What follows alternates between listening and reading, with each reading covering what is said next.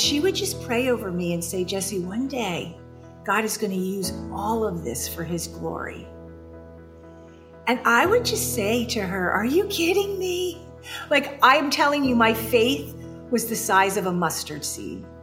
I don't even know if it was barely that. And all I could say was, "Jesus, I love you." That was all I could say. I couldn't read my Bible. I couldn't concentrate. But I received what she was saying to me. I love real women. I love women who are kind, forthright, and honest. I love women who love being a mom. I love women who dream big dreams and who have overcome hard things in life. You know, their lives haven't been perfect, but they've gone through some hard stuff and have come out on the other side of the hard. For all of those reasons and so many more, I love Jessie Seneca. And I hope that after you hear about Jessie's love for pizza, her dogs, and long walks in the country, that you'll love Jessie as much as I do. You're listening to the Significant Women podcast, and I'm your host, Carol McLeod. Significant Women is a podcast for women to gather with their personal stories and the wisdom that they've gleaned from the ordinary days of an uncommon life. Our goal is to simply encourage women in every season of life that their story matters. It matters very, very much. Well, my guest today, Jessie Seneca, her story is filled with so many different components. It's filled with challenges and with rich hope. Her journey has taken her from spending months in a hospital when she had to leave her young family at home. However, through it all, through all of the hard days in life, Jessie has experienced the goodness of God.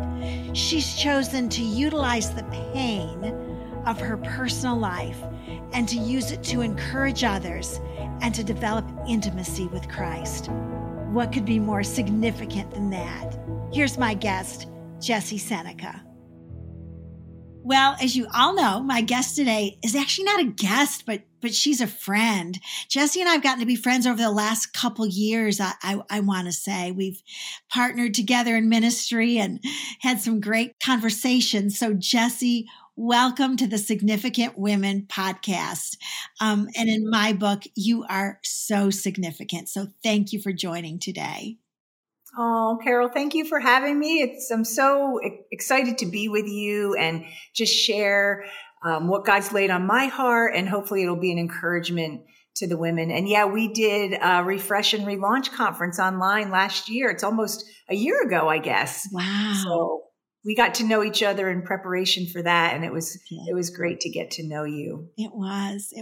But so Jessie, tell my friends about you. Like, what do you do on a normal day?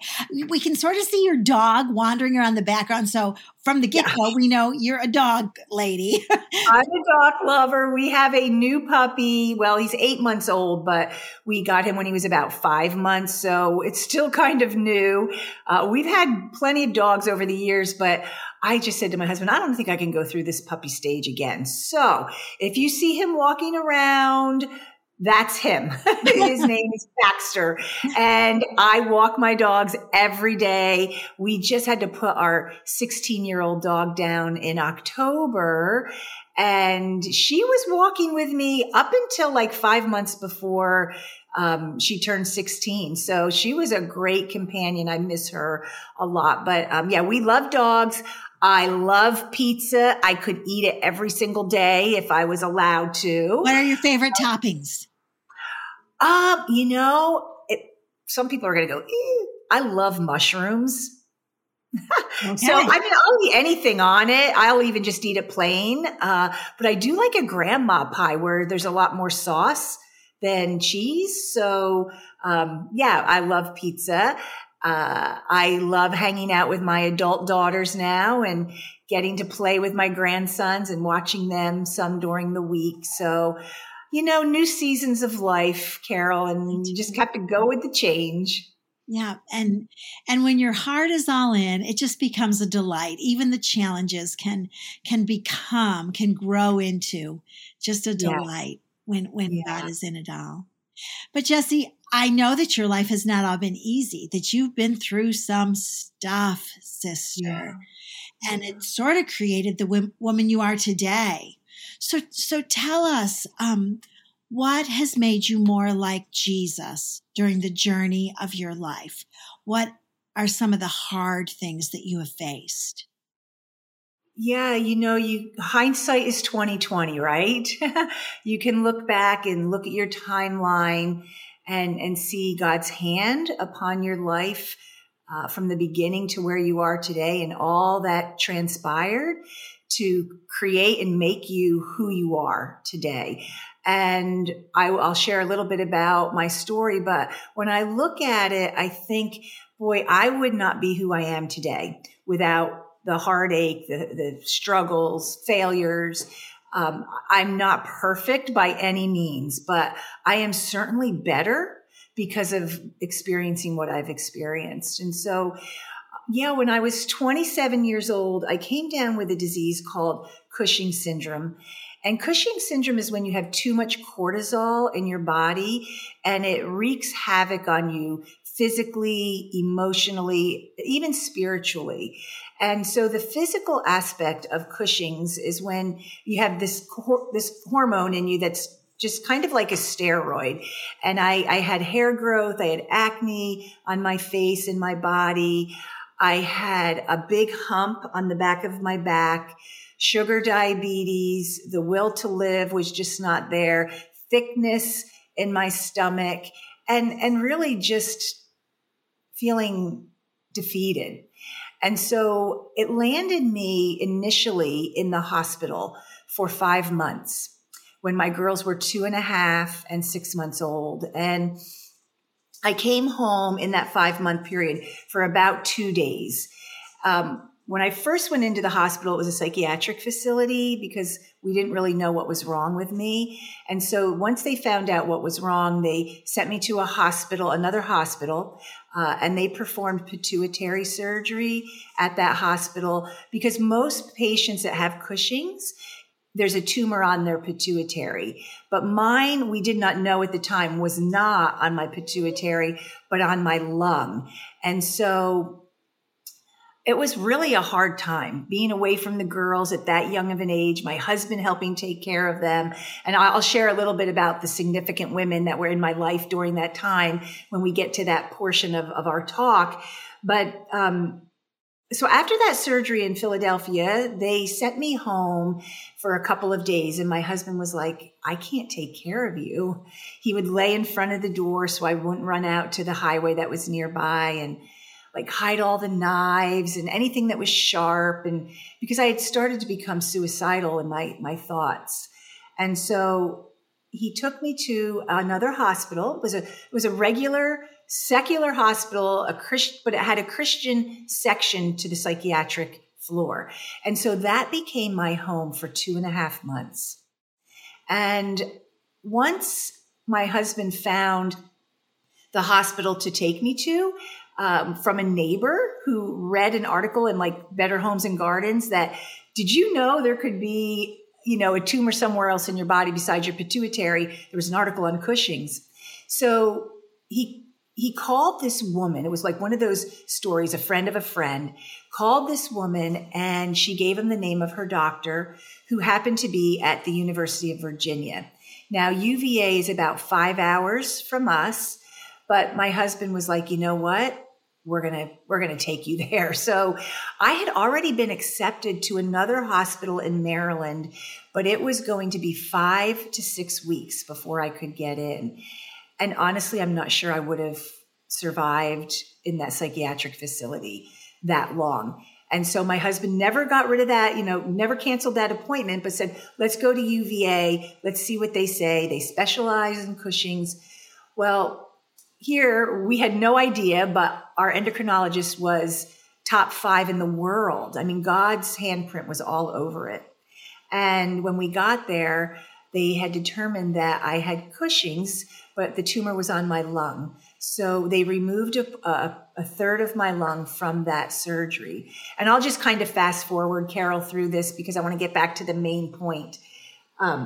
I went on to deal with that disease, the disease, for about 20 years. I've been free of it for about 12 now, but I had multiple lung surgeries, with the third lung surgery being a full lung removal. And then about 12 years ago, another tumor in my chest cavity that they removed that was producing that hormone of cortisol. And so it was a long journey, 20 plus years. It was while my girls were we were raising my girls, and really, and I know you can appreciate this, Carol, my goal during that time was just to live long enough to raise my girls. And I got to that point. They went to college. I was free of the disease. And then I was like, okay, now they're married. Okay, God, I want to live long enough to help raise my grandsons, So I just think that's what naturally happens. But I share all of that to say this. When I was in the psychiatric facility, it was a Christian section. I was there for 2.5 months.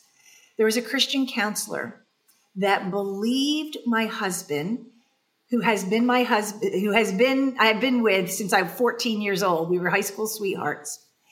And he kept telling her, because she believed him, this is not my wife. I know her. I've known her since she's 14. There is something physically happening in her body to be causing this emotional state. And she believed him.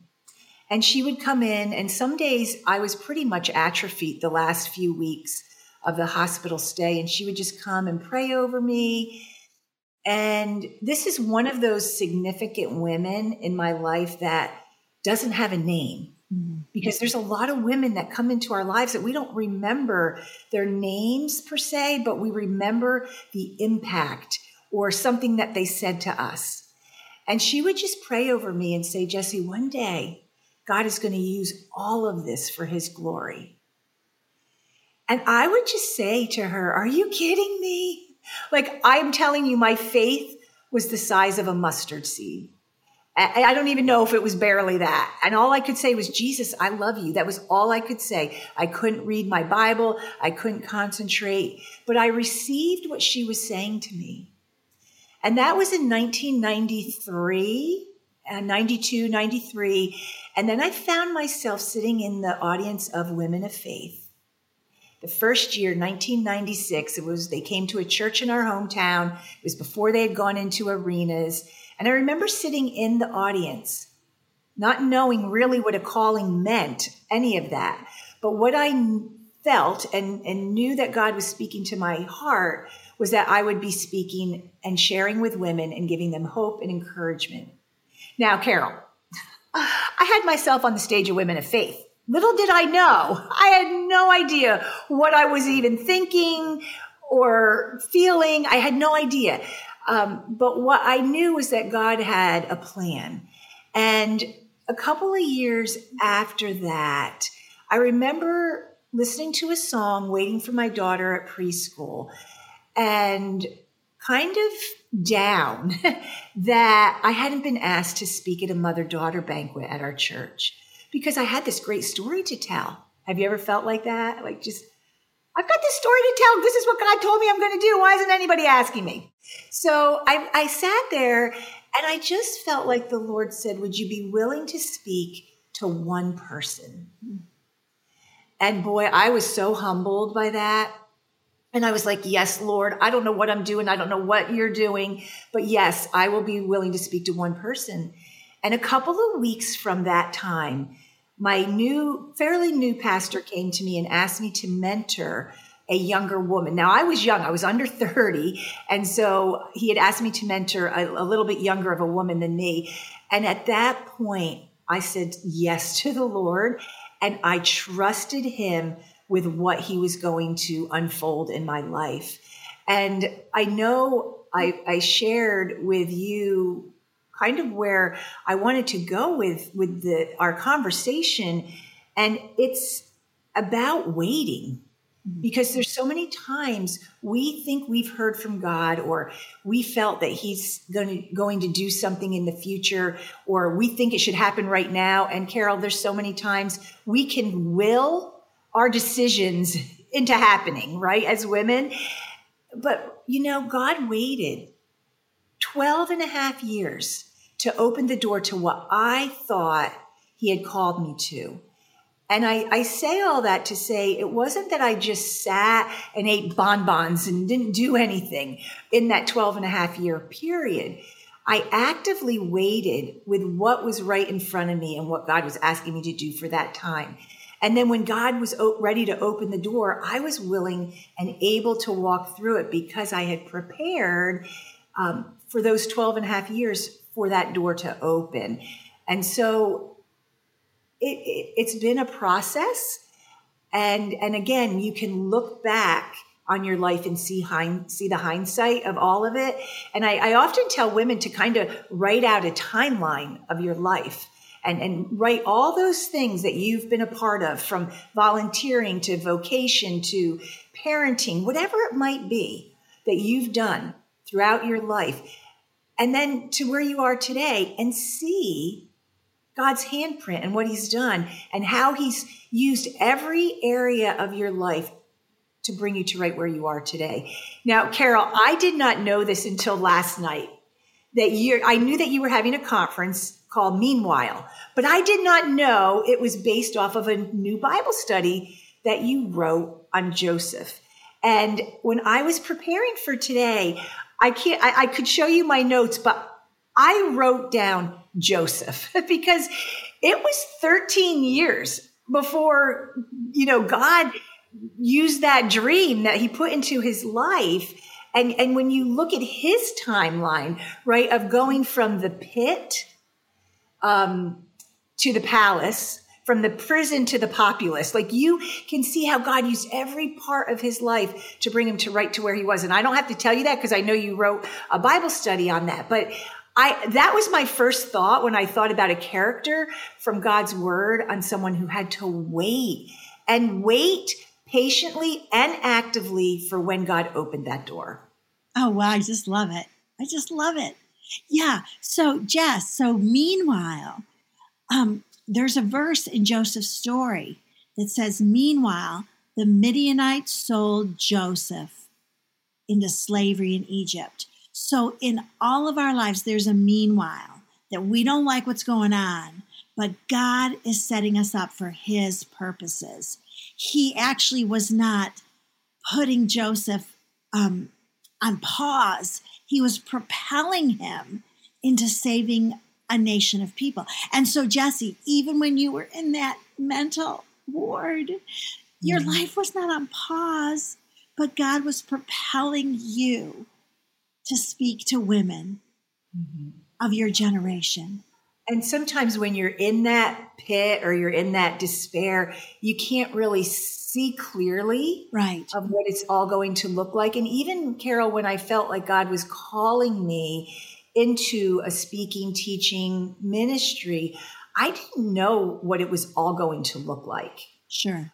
All I knew was that I had to do what was right in front of me.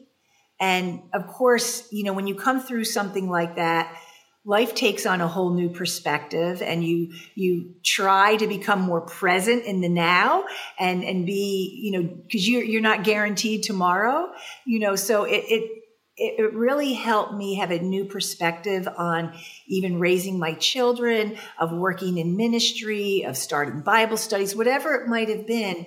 I knew that God placed certain things in my life at that time to be present and to do what he had called me to do with that next right step.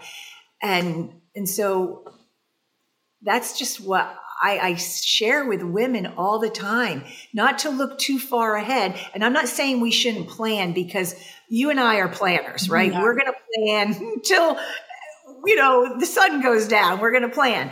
But, and I think all of us have learned through COVID, what we have to do is be flexible, right? In that planning. And so, yeah, it's great to plan, but also accepting what God has in the now for what he's asking you to do. You know, Jesse, so much of what you've shared already is just so rich and good. And honestly, my next question for you was going to be this one. So, Jesse, we're all waiting for something. And some of us wait well, and some of us wait poorly. So if you were coaching a woman today, This is how you wait well.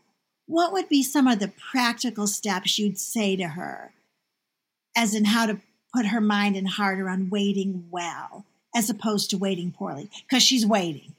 Right. Well, we can respond in two ways to wait, where we see wait as an attack, mm-hmm. right, from God, or a growth mm-hmm. from God. And it depends on how we respond to the wait, because there are times where we want to go ahead of God. I mean, I've done it. I don't know if you've done it, but yes, I've gone ahead of God. And you know what happens with that? Frustration, despair. There's just so much that happens with that. And so I think for me, Carol, when I was in that waiting time, I had to build a more intimate relationship with the Lord and allow him to have access to my heart. And because I felt that it was a teaching, speaking ministry, if God had opened the door when I thought he should have, it would have been a complete train wreck.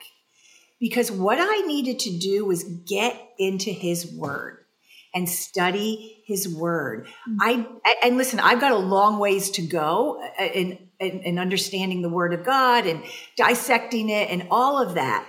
But I'm so much further along. Even when you look at your own life 5 years ago, to where you are today, because you've been in the word 5 years longer, you start to learn more, right? Mm-hmm. And so those 12 and a half years, I just dove into Bible study. I went to Bible studies. I did inductive Bible studies.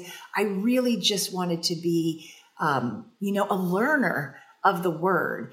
And so I would say that to someone who's in the wait right now and see it as an opportunity for growth rather than attack from God. Secondly, I would say something that I've already said, be actively waiting. So not just sitting there saying, oh, I wish God was going to open this door. I wish God was going to do this or that or the other thing. But if he presents something to you in your life, for me in that waiting period, I won't go into the whole resume, but I led Bible study in the community. I oversaw children's ministry for those 12 years. I got involved in women's ministry. I got involved in the Christian school where my kids were and offering events and festivals and, all of that. Almost too much, Carol, that I was a stay-at-home mom, but this is what I want to say. When you're a stay-at-home mom and people know it, you're no longer a stay-at-home mom, right? I mean, I had to come to my husband and be like, can we get a cleaning person? He's like, hello, you're home. I'm like, not really. And so this is what I learned through that as well. There's so many things, if we keep our eyes open, that God wants to teach us.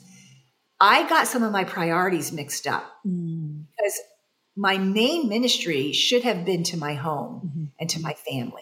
Mm-hmm. And I was getting it mixed up, and that became lower on the totem pole than needed to be. And so I needed to refocus on what was important and what God was calling me for in that season of my life. And so I did get those priorities straightened up again. And of course, I kind of put my toe in the water every once in a while and they get mixed up a little bit because we want to do such great things for God. Yes. However, if that means that our relationship with him is hindered, we have to check and recheck what our priorities are. And that's what I had to do, because there was a chair that I had sat in for so many years that months went by before I sat in it again. And I committed to myself and to the Lord that I would not let that happen again. And so in the wait, first of all, build that intimate relationship with the Lord, be in his word, make it the main bullet point on your agenda every single day. And then just do what's right in front of you, and God will use all of it for when he calls you into what you think he's asking you to do. So good. Thank you. That ministers to me today, Jesse. Oh. It does. Jesse and I share the same passion for moms, for young mothers who are in the trenches of motherhood. Whether you are a stay-at-home mom, a single mom, a career mom who's spinning all the plates, or a homeschool mom, I'd like to tell you about my new book, Rooms of a Mother's Heart. This book, Rooms of a Mother's Heart, is truly the book that I was born to write. As you read Rooms of a Mother's Heart, you'll laugh, you'll cry, you'll be challenged, and you will be encouraged to make every day count in this wonderful journey known as motherhood.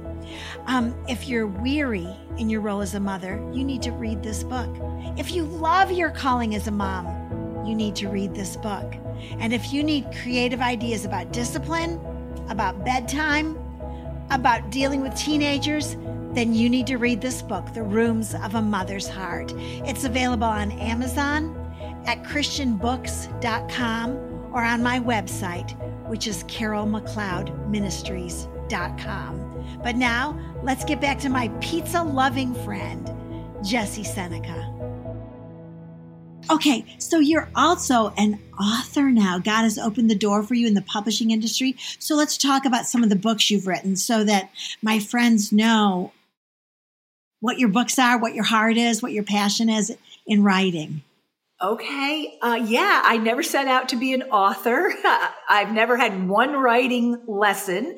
But the Lord just opened the door. And I honestly thought, I've been in full-time ministry 12 years. And I honestly thought the first book was going to kind of be my memoir of my illness. But God really put it on my heart to write a Bible study.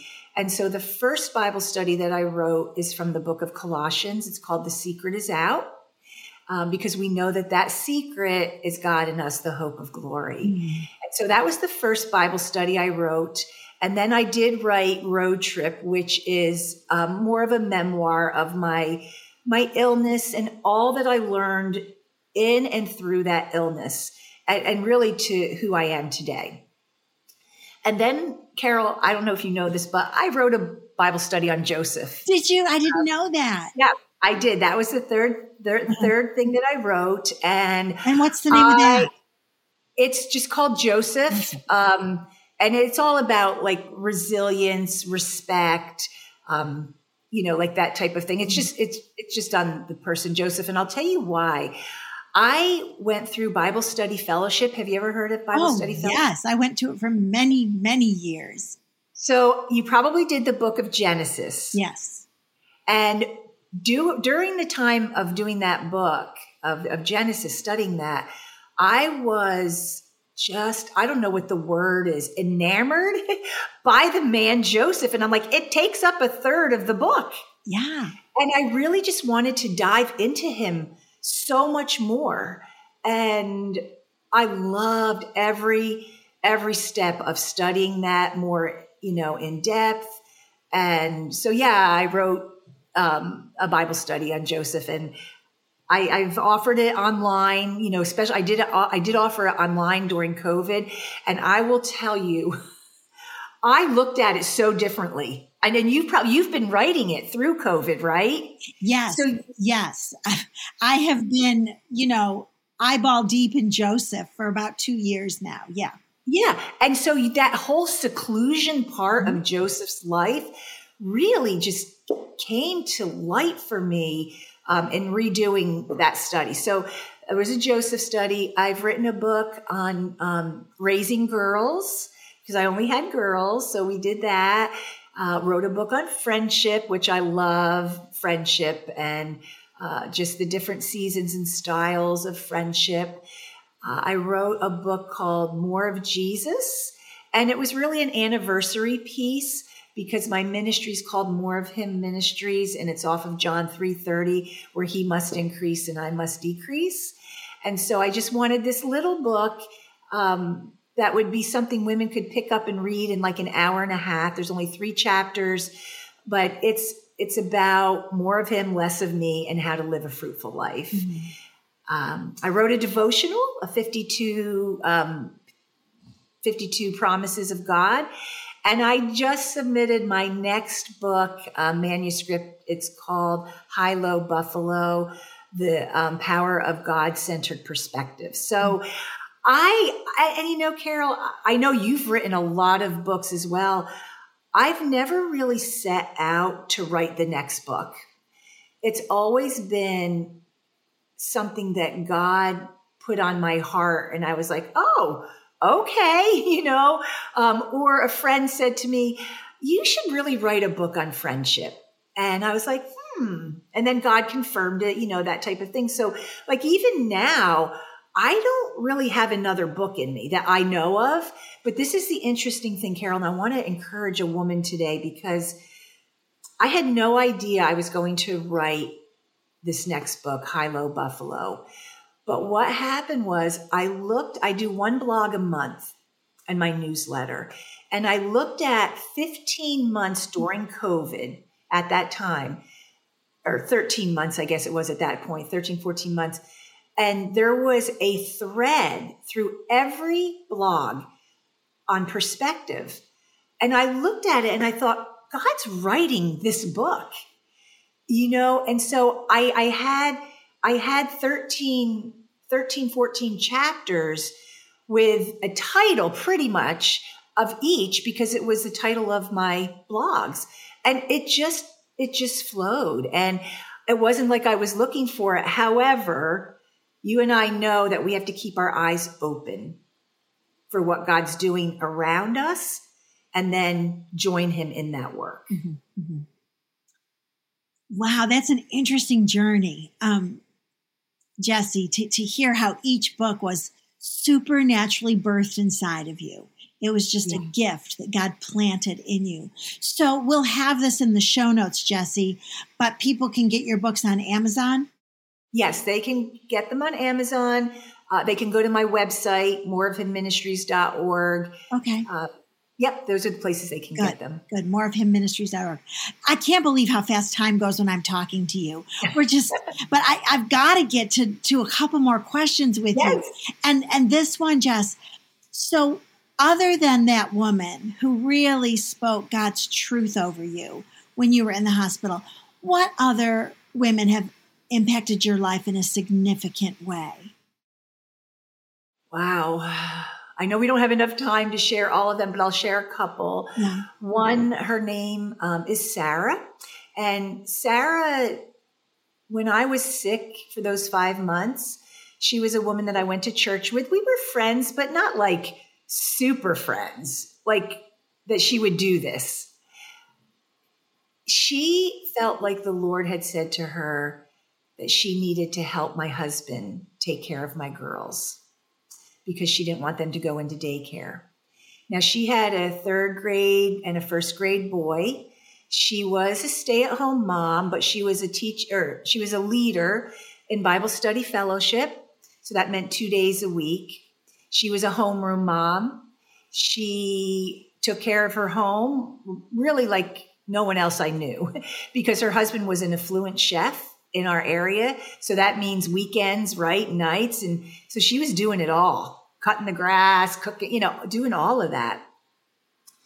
And she felt like the Lord had said to her to stop it all, except for parenting her kids, right? And taking care of her home.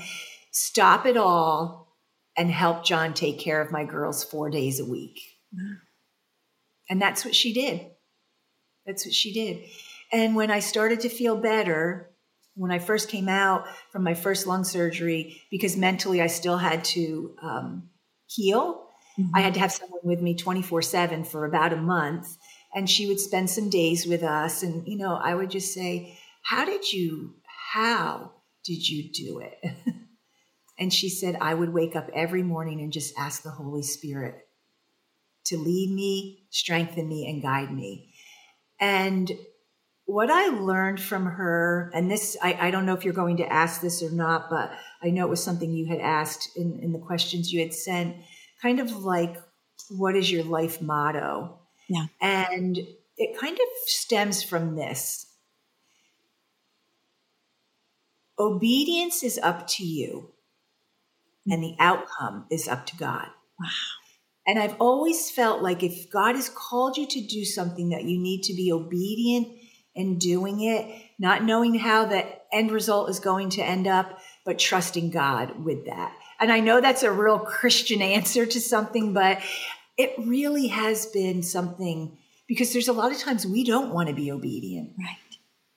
And her life and what she did for me and our family was a huge impact that didn't just impact me, Carol, and you know this because you're a writer. I've pretty much put it in every single book I've written, something about this woman and what she did for us, because it needs to be heard. Yes. You know, it's that selfless life. Yeah. And the other woman I want to share about, her name is Sally. And I have so many other women that I could share about, Carol, but Sally was the same way. She was very selfless, servant leader. And I think that's what I learned the most about leadership, was coming underneath her and supporting me, seeing something in me that I couldn't even see in myself. And I mean, I think, Carol, at the ages that we're at now, how we can appreciate that, because we have so many younger women underneath us and we see that giftedness in them. And now it's our turn, yes, right, to give back and, yes, and to encourage those younger women with the gifts that God has given them. And so just having that selfless attitude, that servant attitude of going the extra mile and being obedient with what God calls you to do today and allow him to take care of the outcome. Yeah. And, you know, Jesse, our society tells us, oh, be on the platform. Oh, have 10,000 people follow you on social media. But that's not what the Bible says. The Bible says greatness in the kingdom of God is measured by our servant's heart. Yes. So the fact that you point that out, I think, is so powerful, especially to the younger generation of women. Well, you know, Carol, I was reading, I started reading the book of Mark, and what intrigued me this time as I was reading it was that Jesus said, follow me, right? He didn't make those disciples great leaders right at the beginning. He said, follow me. And then he would teach them how to be that great leader. And it's really that same thing that you're talking about, because that's what God wants first is our heart. He wants our devotion in that quietness of spending time with him. Mm-hmm. And I don't know, but I've gotten caught up at times doing such great things for God that I miss that relationship with him. Yeah. Yeah. And I think I learned that the hard way. And I want to help women. Of course, Carol, a lot of times we have to learn things the hard way, right? Sure. But if we can encourage women from some of the mistakes that we have made or the failures that we've learned from, to help them not learn it on a field trip type of thing. Mm-hmm. I love that we can do that. I do too. So Jesse, my oldest son, he's just a real leader. He's a coach like your husband. And one of the talks that he gives is called Who Overdue. In other words, who you are is more important than what you do, which is what mm-hmm. you just said. Mm-hmm. That who we are on the inside is so much more important than anything we'll accomplish. I love that. Okay, so Jesse, are you ready to have some fun? Sure. Okay. So my favorite movie is The Sound of Music. So a lot of people would call this the lightning round. Oh, but not me. This is called My Favorite Things. A few of my favorite things. So I'm going to shoot some things at you. And you just tell us what your favorite is. And if you want to pass, just say pass, because it's okay. Like if you can't tell us that your favorite dessert is a triple banana split, it's okay. You can just say pass. I love ice cream. Yeah. Okay. Okay. So Jesse, other than the Bible, what's your favorite book? Oh, well, if it's fiction, which I don't read a lot of fiction, but Francine Rivers, I like her books. Redeeming Love. I loved that book of Redeeming Love. I've read so many different books, but one of the series, I don't want to say series, but one of the more recent books that I am enjoying are books written by John Gordon. Mm-hmm. He wrote The Energy Bus.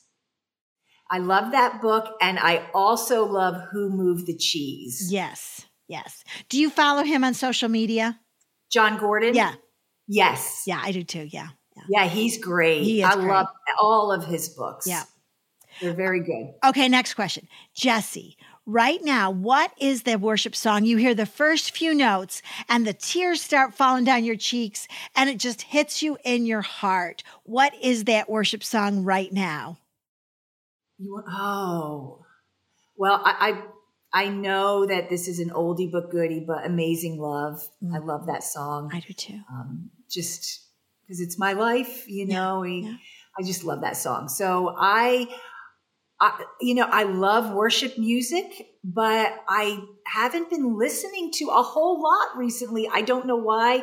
I think it's because I've just been listening to some podcasts when I get that free time, and I'm helping with my grandchildren right now. And it seems like we're singing skidamarinky ding, ding, I love you. I don't know. I do Amazing Grace. I know it's a classic, but I just love that song. So what is your favorite podcast? Tell us what podcast you really enjoy. Well, I guess they're considered podcasts, but I like listening to Chip Ingram. Mm-hmm. He's a pastor out of California. I like that. I've listened to different ones. I tend to listen to more audible books when I get a chance, just because I don't have a lot of like that downtime so much anymore. But I like podcasts that deal with leadership. So a lot of times, you know, I'll listen to leadership podcasts. So good. Yeah. Okay. So favorite movie. What's your favorite movie, sister? Okay. I knew you were going to ask that. And so I love Steel Magnolia. Oh, yes. Steel Magnolia is what you need a whole box of tissues for. You do. But I also love The Proposal. Oh, yes. And I'm not Carol. My husband can watch a movie over and over and over. I'm like, how many times are you going to watch an episode of Star Wars, you know, or I don't know, whatever, you know, a movie. And I don't tend to watch movies over and over, but Proposal, every time it comes on, I don't know, I find myself watching it. So cute. So cute. I'm that way with You've Got Mail. I could just watch it. Oh, that's a good one too. Yeah. I could do that. That's a good one. Okay. What is your favorite dessert? Ice cream. Ice cream. I just love ice cream. Yep. And it's so funny because my little grandson, who's going to be 3 next month, he got these new stickers, like they're all vehicles and they go on this little road. And I was playing with him yesterday because I was watching him. And he even knows that Mimi's favorite thing is ice cream, because there was an ice cream truck, you know, like one of the vehicles, and he points at it and he starts snickering like, Mimi, it's your favorite. He's like, that's your favorite. And I'm like, oh yeah. Oh yeah. So I love anything with ice cream. And when you said that banana split, I think we should just go out to dinner and have one of those. Okay. So let's go out and have pizza and ice cream. What do you say? That sounds good. Your favorite holiday? My favorite holiday. Well, I love Thanksgiving. Mm-hmm. Mm-hmm. I enjoy having people in my home and having that grateful, thankful attitude and not really having to purchase a whole lot of stuff. Yeah. Yeah. Of course, I do enjoy Christmas, just, you know, around the birth of Jesus and be able to really focus on that. Mm-hmm. So those are probably my 2 favorite. And what about your favorite way to rejuvenate? Walking. That's right. Yeah. Yes. I love to walk, and it really helps me clear my head. It seems to be that's where the Lord speaks to me the most, besides the shower. Why is that, Carol? I'm like, I got to get out of the shower and write something down. I know. But yeah, walking helps me relax. It helps me to think, to create. So yeah, and it's also a time, I don't do it every day, but I like to walk with friends as well, because it's a way that they can come into my life, right? And still be able to have time together if we are busy. And because I will walk every day. So if you want, walk with me and we can talk and walk 5-6 miles. So how I wish. I would love it. How I wish. I know. Oh, Jessie, thank you so much for being with me today on the Significant Women podcast. And before we go, would you pray for the women who are listening today? I will. Thank you so much, Carol, for having me. And I know that you are one of those significant women, and you've made such an impact in so many people's lives. And I love watching you. I learn from you and what you're doing. And just, thank you for being one of those significant women in my life, too, in these last couple of years. Thanks, Jessie. Ditto, sister. All right, let's pray. Right. Lord God, we just come before you right now, and we thank you for this time. We thank you for our timeline. Some of it might not be good. Some of it might be great. But all of it has been used to make us who we are. Help us to have eyes to see you, God, in every step, and know that it is for our growth. Everything you do for us is for us. It tells us in your word that your thoughts of us outnumber the grain of sand, and that we are the apple of your eye. And so I pray that the women listening today would know that they are significant, that they are important in your eyes, God. And that is enough. It gives us the power and the strength to move forward in what you've called us to do. And so, God, I pray for that woman who doesn't feel like she has much of a future. But, God, you know the future. You hold the future. Help her not to become paralyzed in the weight, but to be energized and come to know you in a deeper way, so you can use her in a significant and impactful way in the lives of those around her. Help us, God, to have an attitude of gratitude. Help us to have a good perspective on change and where you're taking us, because you hold the future for each one of our lives. Help us to trust you, God, with the outcome. Thank you for this time together. In your holy and precious name, amen. Amen. Thank you, Jessie. I love you. You're welcome. Love you too. Well, I hope that, like me, you feel that you have a new best friend in Jessie Seneca. And I also hope that you'll visit her website, which is moreofhimministries.org, and check out all of the wonderful avenues of ministry that Jessie is involved in. Thank you for joining me this week on the Significant Women podcast. I hope that you'll share this episode with your friends, as well as leave a review on our hosting platform. Even a few words of encouragement means the world to all of us. I want to remind you, my friend, that you were created for significance. You were created to partner with your Creator and to demonstrate His character and His heart during your tenure on planet Earth. When God looks at your life, He sees a woman of grand significance indeed.